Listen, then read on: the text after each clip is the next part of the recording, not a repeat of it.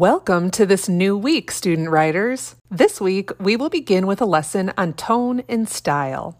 As a college level writer, you must learn to strike a balance between overly pretentious, stuffy writing and conversational, informal writing. This lesson on tone and style, then, will show you that successful academic writing should follow the four C's of effective communication.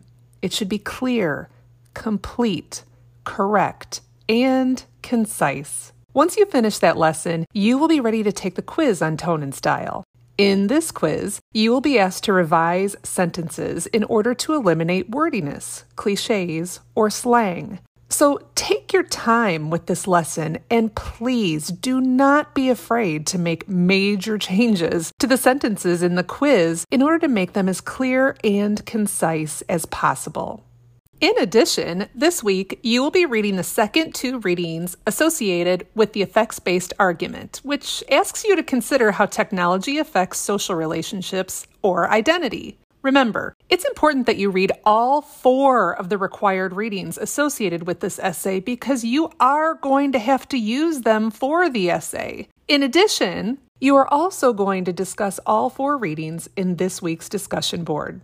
As you will find out, some of the authors believe technologies such as social media, the internet, and smartphones have been incredibly damaging to social relationships. These authors argue that we're quickly losing face to face communication skills when we rely heavily on social media to connect with our family and friends.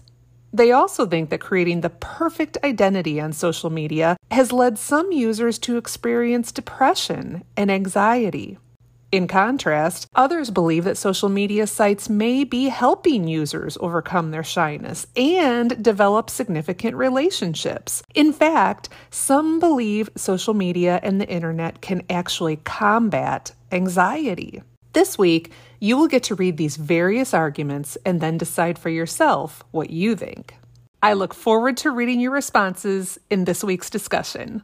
Last week's schedule for your independent writing process asked that you brainstorm a list of 15 to 20 effects that you believe technology has on social relationships and identity. If you completed that independent activity, and I sincerely hope you did, you should have a good idea which effects you feel most compelled to explain in your essay. The next logical step in your independent writing process, then, is to craft your thesis and begin structuring an outline of topic sentences that you can use next week when you will need to begin drafting the essay. Finally, our grammar assignments in Launchpad will help you learn how to use pronouns correctly. Pronoun antecedent errors occur when the pronoun does not match the noun it's replacing in either number or gender. And pronoun reference errors occur when it's unclear what the pronoun is referring to. Pronoun errors are some of the most common and most frequent errors that we see in student writing. So, we hope you will work carefully through the Launchpad units on pronouns so that you can start avoiding pronoun errors in your writing. I wish you a productive week of continued learning and writing. And don't forget that reply posts and discussion are due on Sunday.